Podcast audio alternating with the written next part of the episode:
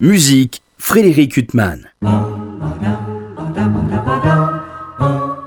Bonjour, c'est un de nos chouchous, c'est un grand artiste aussi admirable qu'émouvant et qui suscite une immédiate sympathie. Il est venu à Paris récemment avec l'orchestre de Paris et ce fut inoubliable, comme toujours.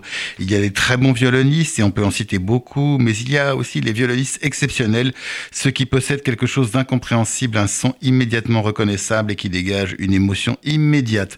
On peut mettre actuellement dans cette catégorie, par exemple, Janine Janssen ou Vadim Glusman, mais au sommet, si je puis dire, il y a Gilsham. On en entend moins parler que d'autres, beaucoup moins intéressants, mais qui savent mieux se vendre. Nous sommes à la période des abonnements pour les différentes salles de concert et si vous pouvez aller sur le site de la Philharmonie de Paris ou d'autres salles pour réserver les concerts qui vous tentent, eh bien, n'hésitez pas.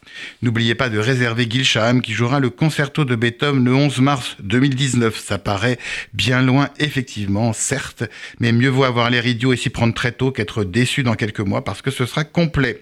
Et si vous préférez le disque, sachez qu'on lui doit de magnifiques enregistrements aux côtés de sa sœur, la pianiste Orly Shaham, notamment des œuvres de forêt, mais également des œuvres d'inspiration hébraïque, avec un disque intitulé Nigunim, tout à fait essentiel.